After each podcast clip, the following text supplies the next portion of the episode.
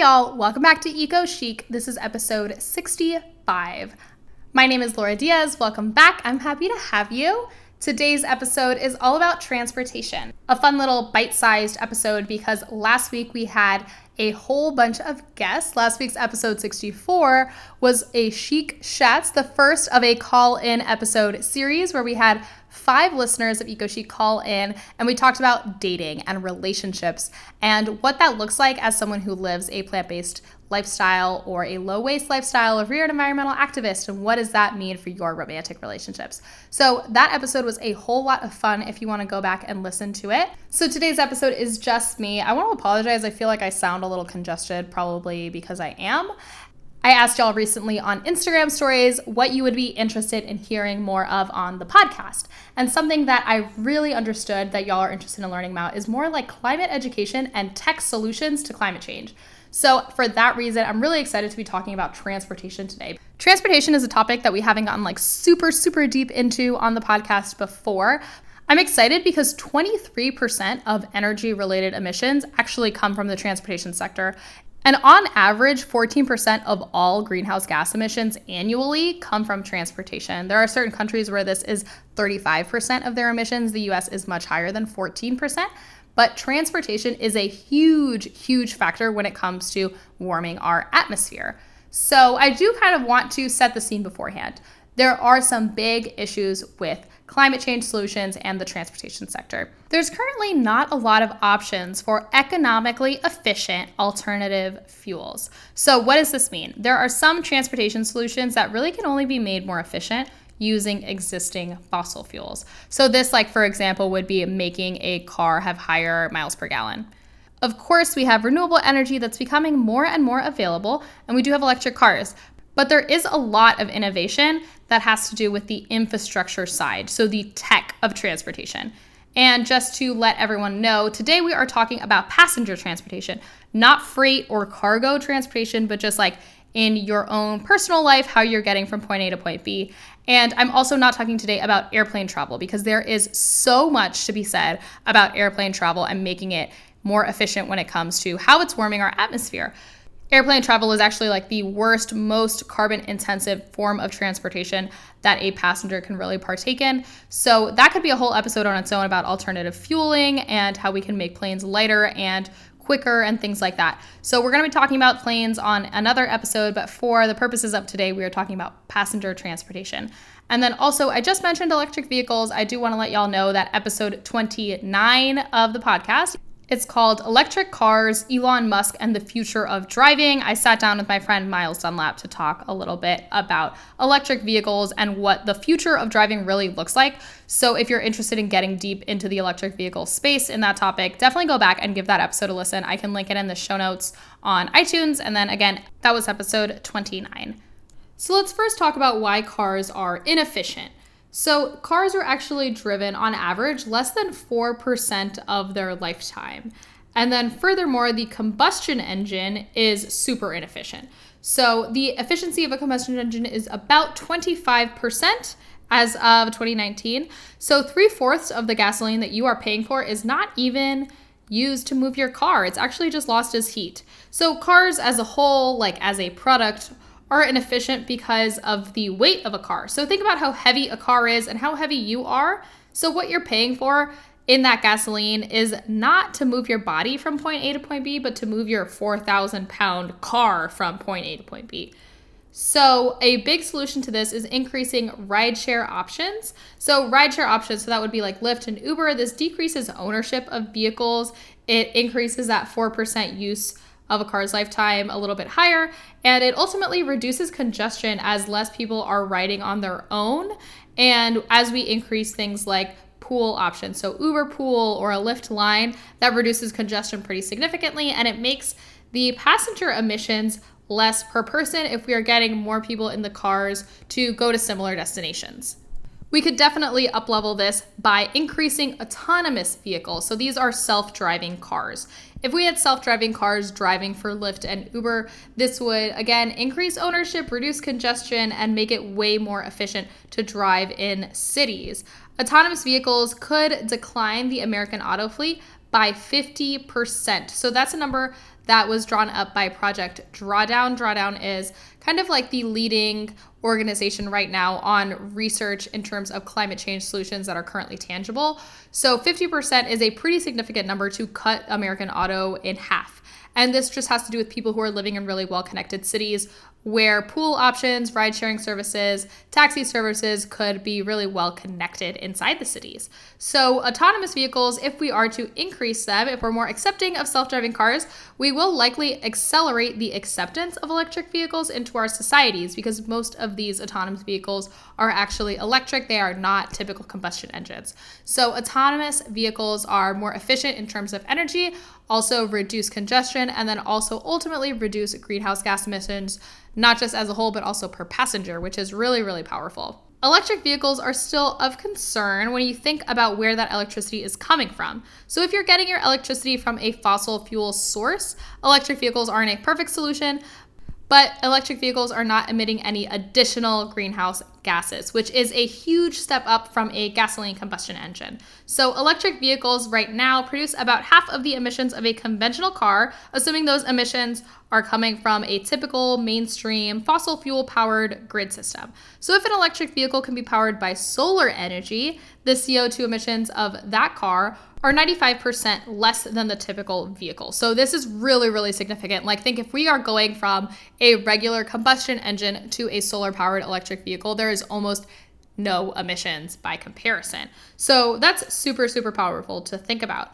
Electric vehicles are also super efficient because they're simpler to make. Like they don't have all those moving parts in an engine that can break down. So, longer term, there's way less maintenance involved in electric vehicles. So, you could also think about it like Teslas don't have model years. It's just one car that can be updated and improved remotely as the software changes. So, this reduces the amount of cars that you have to buy in your lifetime. Electric vehicles are thus helping with waste and the affordability of transportation.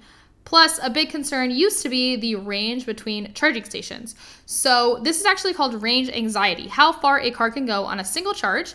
And the average distance in the United States between electric vehicle charging stations is only about 12 miles. So I know I personally have seen them in the middle of nowhere, like teeny tiny desert towns in Utah, things like that. So, really casually tucked away where you least expect them. It's really not any concern to find an electric vehicle charging station if you're driving across the country. So, all of that is more like one on one transportation. So, now public transportation, let's talk about the high speed rail. High speed rail is the fastest way to travel, even compared to flying and conventional trains, and of course, driving. So, high speed rail reduces the emissions associated with travel by up to 90% because a lot of high speed rail systems are powered almost exclusively by electricity. And as renewable energy becomes a bigger part of the grid, the energy source for high speed rail is going to just get cleaner and cleaner. So there is a big drawback. High speed rail is super expensive to develop, just to put in the infrastructure to support these high speed rail systems, to build the trains, things like that. And because it's so expensive, you need really high ridership, so participation. So, for that reason, there's only specific places where high speed rail really makes sense in terms of transportation related emissions solutions. So, China actually has the most high speed rail lines. More than 50% of the world's high speed rail is in China. And Japan and Western Europe also have really well developed high speed rail systems that are just getting bigger and increasing in participation. So, similar to high speed rail, but different, is the Hyperloop. Hyperloop is not yet a totally viable active climate change solution, but the Hyperloop is a really great option looking forward that is very much in development currently. So, the Hyperloop is basically a connection of pods. So, these pods are going to move you between cities at like really, really incredible speeds up to 760 miles per hour. So the Hyperloop would cut down travel time between Los Angeles and San Francisco to just 35 minutes and would also cost the equivalent of a bus ticket. So, a really, really attractive solution. Super fast and super inexpensive. So, the way it works basically is that Hyperloops are levitated by magnets and then further powered by solar and wind. So, Hyperloop is essentially a zero emissions transportation option, and there is a super low energy requirement. There's actually 90 95% less energy to move a passenger compared to airplanes or trains or, again, of course, cars. So there's way less energy to move the individual person. And that's a really attractive climate change solution. The speed of Hyperloop is the really enticing part. It makes it super attractive to take public transportation versus a personal vehicle or even an airplane. This is still very much in beta testing. There are several companies working on creating a super complete, fully operational Hyperloop system. They're not up to that dream of 760 miles per hour yet. They're currently like 350 miles per hour, which is still really, really great. So, Hyperloop is something that's coming up on the horizon. So, we've talked about electric vehicles, we've talked about autonomous vehicles, we've talked about trains in the form of high speed rail, but also in the form of Hyperloop, shorter distances between cities there are quite a lot of other climate change solutions. I mentioned airplanes a little bit earlier being a huge, huge space for innovation when it comes to climate change solutions. But in terms of airplanes, I just want to give a brief overview. We just need to really look at increasing technologies to reduce the fuel that's required for airplane travel. And then as we look at other forms of travel, we can talk about bikes. So, bike share programs are becoming more and more prominent across the country, and they are already very, very prominent in Europe and around the world.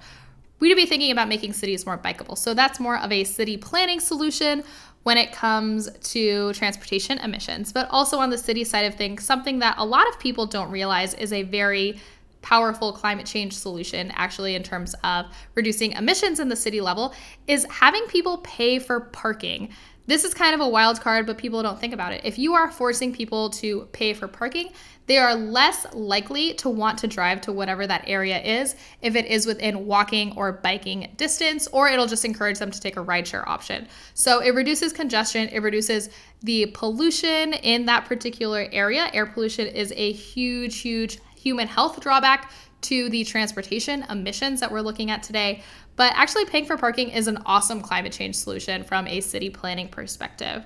And then other things that we can talk about in terms of transportation might be ships. So just using shipping, again, more like cargo related activities, use less fuel longer term. So there's no like super attractive innovations being made yet on the ship side of things. Also, just reducing the need for transport in general. So things like holding telecommunication type meetings, replacing flying for business meetings with just more like Skype related technologies, things like that, are all climate change solutions in terms of transportation. So, reducing the need for transportation in the first place is a really great way to look at it. You know how they say reduce, reuse, recycle? That's a hierarchy. You know, we want to recycle as a last resort and we want to reduce our consumption of particular products. Transportation, we can look at the same way. It's way more efficient just to cut down transportation altogether across the board as opposed to constantly looking for more and more solutions. But that being said, there are some really, really cool solutions coming out right now in terms of transportation. And I am personally a huge believer that we can move towards our climate goals quickly, efficiently, if we're investing and supporting the right companies and supporting the right technologies. So that's all that I have for today. I hope you enjoyed this quick little episode about transportation and technologies up and coming in terms of climate change solutions.